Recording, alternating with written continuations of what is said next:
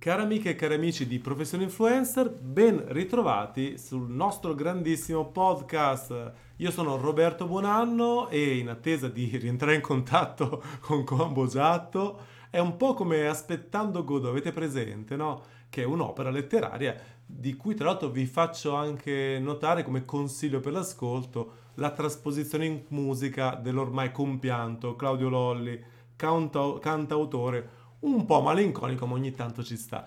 Oggi parliamo di intelligenza artificiale applicata ai contenuti generati dagli utenti.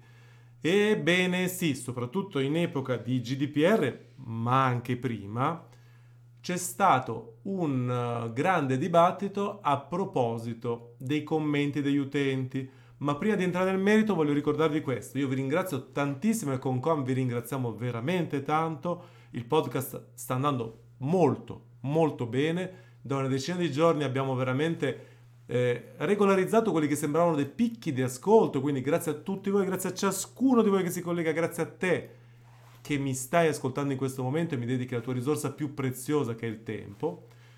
E quelli che sembravano dei picchi, che erano da 1000, 1200 download al giorno, oggi sono la regolarità. Questo ci va veramente a posizionare nell'Olimpo dei podcast più ascoltati al mondo. No, scherzo, scherzo, ci vuole sempre un po' di facezie, ci vogliono sempre. Allora, tornando alla croce e delizia dei publisher di contenuti, che siano siti, blog oppure piattaforme di social network che sono i cosiddetti user generated contents, ovvero i contenuti generati dagli utenti. Ebbene, oggi con Facebook, Instagram, Twitter, Vatte la Pesca e tutte le piattaforme social, pensare a una piattaforma che ha eh, come creatori di contenuti non un gruppo di redattori, non dei giornalisti, non dei blogger, non degli scienziati, non dei tecnici, ma lo stesso pubblico che la frequenta, oggi è normale. Beh, dovete sapere che vent'anni fa non era così e quindi vi racconto come erano strutturate e come lo sono tuttora perché in attesa dell'avvento di questa nuova frontiera tecnologica di cui poi vi parlerò fra pochi minuti, tuttora le grandi testate sono strutturate così. Tra queste includo ovviamente Tom Sardor, cioè è chiaro, no? Cioè, non c'è neanche da discutere, anzi e beh, così. Allora, che cosa vuol dire? Che, come funzionava? Funzionava così, praticamente la legge non aveva grandi normative riguardo a questo tema prima del GDPR. E anche oggi non è che ci sia enorme chiarezza, però questo lo chiudiamo dopo, questo open loop. Allora, di conseguenza, che, qual era la comune interpretazione? Che se tu ospitavi sul tuo sito, cioè su un tuo dominio internet, una piattaforma sulla quale gli utenti potevano in maniera autonoma pubblicare contenuti, in poche parole, scrivere commenti o scrivere e pubblicare post nei famosi forum, ve li ricordate? I bulletin board, i forum, zio i forum, ma ti rendi conto? Cioè oggi sembra roba di un milione di anni fa e invece, e invece io ancora guardavo i newsgroup. Fa niente. E i newsgroup erano fighi, eh? molto fighi.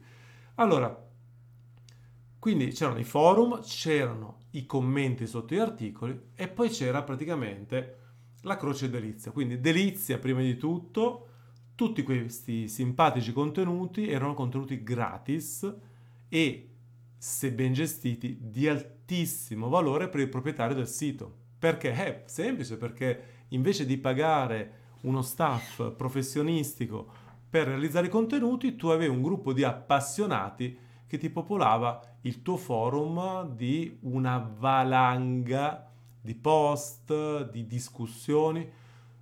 Normalmente le discussioni iniziavano sulle specifiche argomentazioni verticali del sito. Immaginiamo su Tons Hardware normalmente c'erano discussioni di tecnologia, poi però si aprivano puntualmente delle stanze dedicate a tutti, altro, a tutti gli altri argomenti. E immaginate un po', dopo un po', quali erano le stanze più frequentate?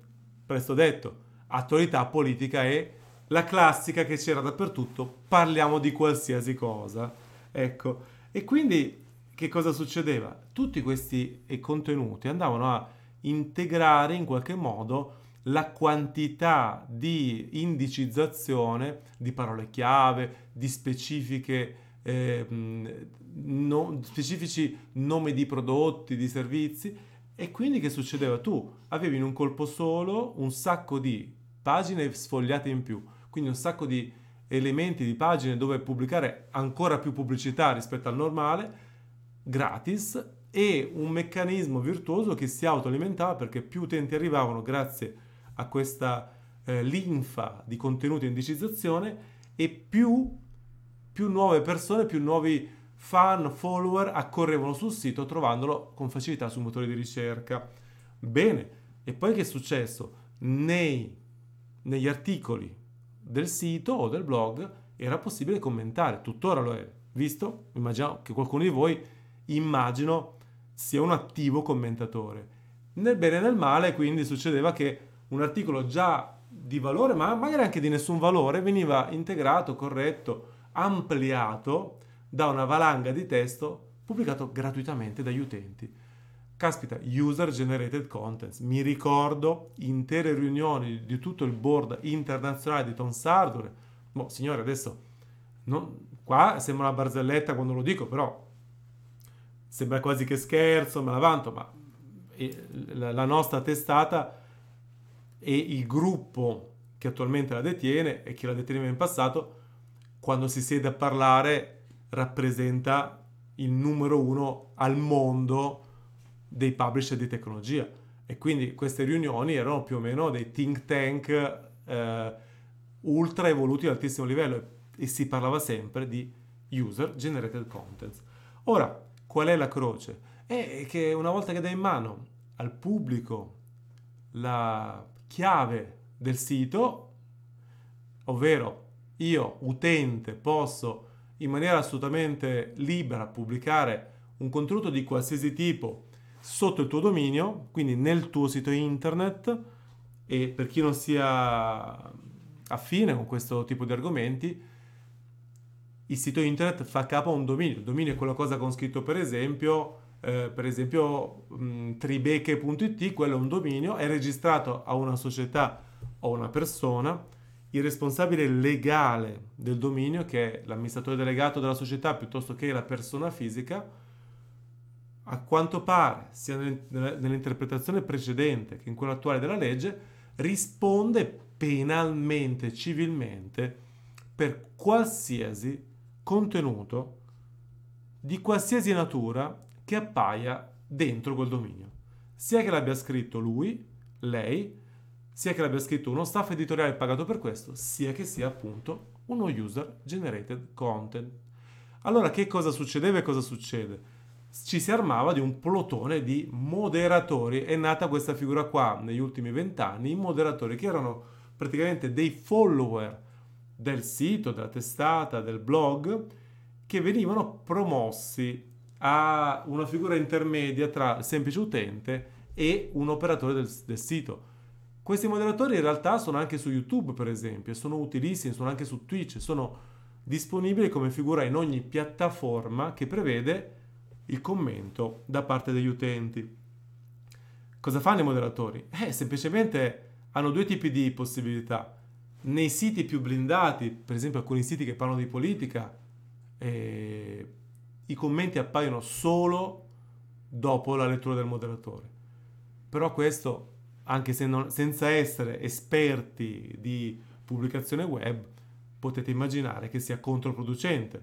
Perché immaginiamo che, ne so, Fatto Quotidiano ha queste 70 milioni di pagine viste al mese, non so quanti milioni di utenti, se ognuno di questi scrive un commento al giorno, ma anche meno, immaginiamo 100.000 commenti al giorno, tu cosa fai? Assumi uno staff di persone che leggono 100.000 commenti al giorno? Eh, e poi cosa fai? Rallenti, rendi più legnosa l'interazione. Quindi la maggior parte dei siti lascia aperti i commenti. Di conseguenza lo staff dei moderatori possono intervenire dopo. E quindi che cosa succede? Succede che si stanno studiando delle tecnologie basate sull'intelligenza artificiale che vanno a verificare se sia possibile andare a ricercare tramite un motore robotico, appunto un'intelligenza artificiale, un algoritmo che autoapprende e apprende anche grazie alle istruzioni date da esseri umani, quali siano i commenti su quali fare attenzione. E nella nostra fantasia, insomma, gli eroi sono tutti giovani e belli, come, come cantava qualcuno, nella nostra fantasia eh, l'ideale sarebbe che un giorno un'intelligenza artificiale possa eliminare i commenti che siano sicuramente offensivi, facendo riferimenti eh, violenti o in ogni caso eh, degradanti a, a, questioni molto sensibili come razza, religione, eh, credo politico, tendenze sessuali e quant'altro. Andare a identificare quali siano le parole, le blasfemie, le parole eh, non, non corrette e che anche e identificarle correttamente perché insomma per evitare le bestemmie non basta fare in modo che elimini ogni commento con scritto Dio perché se stiamo facendo un'argomentazione sulla religione è onesto e corretto che io possa scrivere la parola Dio e quindi bisogna dare in pasto a questi motori che stanno nascendo e sono sempre più all'ordine del giorno. Ne stiamo sviluppando anche noi uno per Thomson ho appena parlato con Stefano Novelli il nostro genio della sicurezza online. E stanno nascendo e, e cosa succede? Ancora saranno fondamentali gli esseri umani, perché gli esseri umani andranno a identificare tanti commenti che hanno eh, degli elementi anche molto fini, molto, molto difficili da cogliere, da moderare, li inseriranno in un database di, di casi positivi e l'intelligenza artificiale macinerà questo database che aumenterà di giorno in giorno per andare a selezionare sempre più commenti, sempre più interventi, segnalarli ai moderatori e a un certo punto la base di dati sarà così ampia che si potrà schiacciare il bottone e attivare l'automoderazione e poi arriverà Cyberlink Corporation e poi arriverà Matrix e saremo tutti ingabbiati e i robot ci domineranno. Sì, insomma, non credo che andrà così. Diciamo che il discorso oggi è questo. I contenuti generati dagli utenti sono potentissimi, utilissimi, ma sono anche molto pericolosi. Perché se qualcuno sulle pagine del vostro sito incita all'odio razziale, religioso, incita al pregiudizio o addirittura cose peggiori, sul nostro sito sono apparsi messaggi che si congratulavano con i terroristi, dopo attentati terroristici, di gente completamente scellerata, ecco, un giorno potrebbe bussare alla vostra porta la polizia postale o addirittura direttamente la polizia penitenziaria. Ecco, senza esagerare, però da noi la postale è venuta diverse volte proprio per indagare su certi comportamenti di alcuni nostri utenti che erano sfuggiti alle maglie della moderazione. Perché attenzione, un, io ho detto prima, esempio pratico, un sito può, può, avere magari mille commenti al giorno. Tu dici, vabbè, li commento. Ecco, però, cioè, li vado a cercare, li vado a moderare. È faticoso, sì, è solo che a un certo punto c'è gente che ti va a commentare magari una notizia di otto anni fa, dieci anni fa, e tu come fai? Andare a controllare tutto il repertorio, tutto il database, e poi cosa devi fare? Devi assumere 20, 30, 40 persone? Non riesci.